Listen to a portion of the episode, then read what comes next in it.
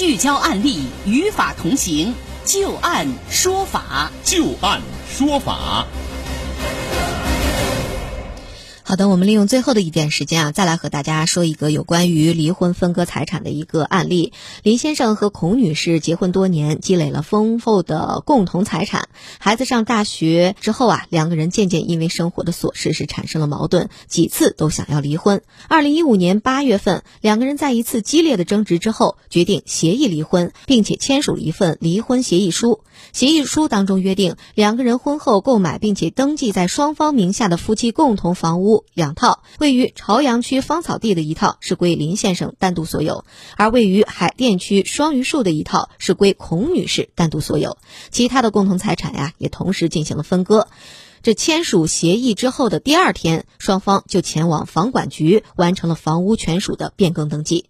由于双方工作都特别忙，一直没有前往民政局去办理离婚登记。二零一五年九月份，孔女士发现林先生在婚姻关系存续期间啊，存在着出轨情形。她觉得自己在婚姻当中受到了伤害，要求改变原来的房屋分割方案，林先生应当净身出户。林先生则认为啊，自己没有出轨，那么房屋已经按照离婚协议进行了分割，已经不属于夫妻的共同财产了。于是，孔女士起诉到了法院，要求上述两套房屋都由这个孔女士个人所有。那么，孔女士她最终能否得到法院的支持呢？接下来，我们就来听一听张玉柱律师对于这个案子的分析和点评。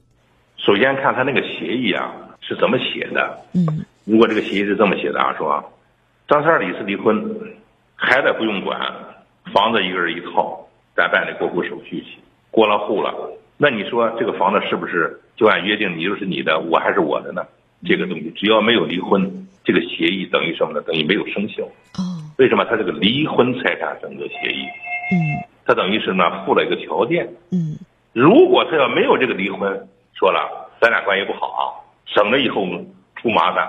这个幺零幺归你，幺零二归我，咱们俩婚内约定财产约定，嗯咔咔一过户，你离婚不离婚没有关系，等于婚内财产有约定了，俩人把财婚内把财产就分割清楚了。也就是说，如果他们只是说婚内财产约定这份协议，它就是有效的。那既然是附了一个离婚协议，那如果没有拿到离婚证的那一刻，这个协议就是无效的，是吗？没错，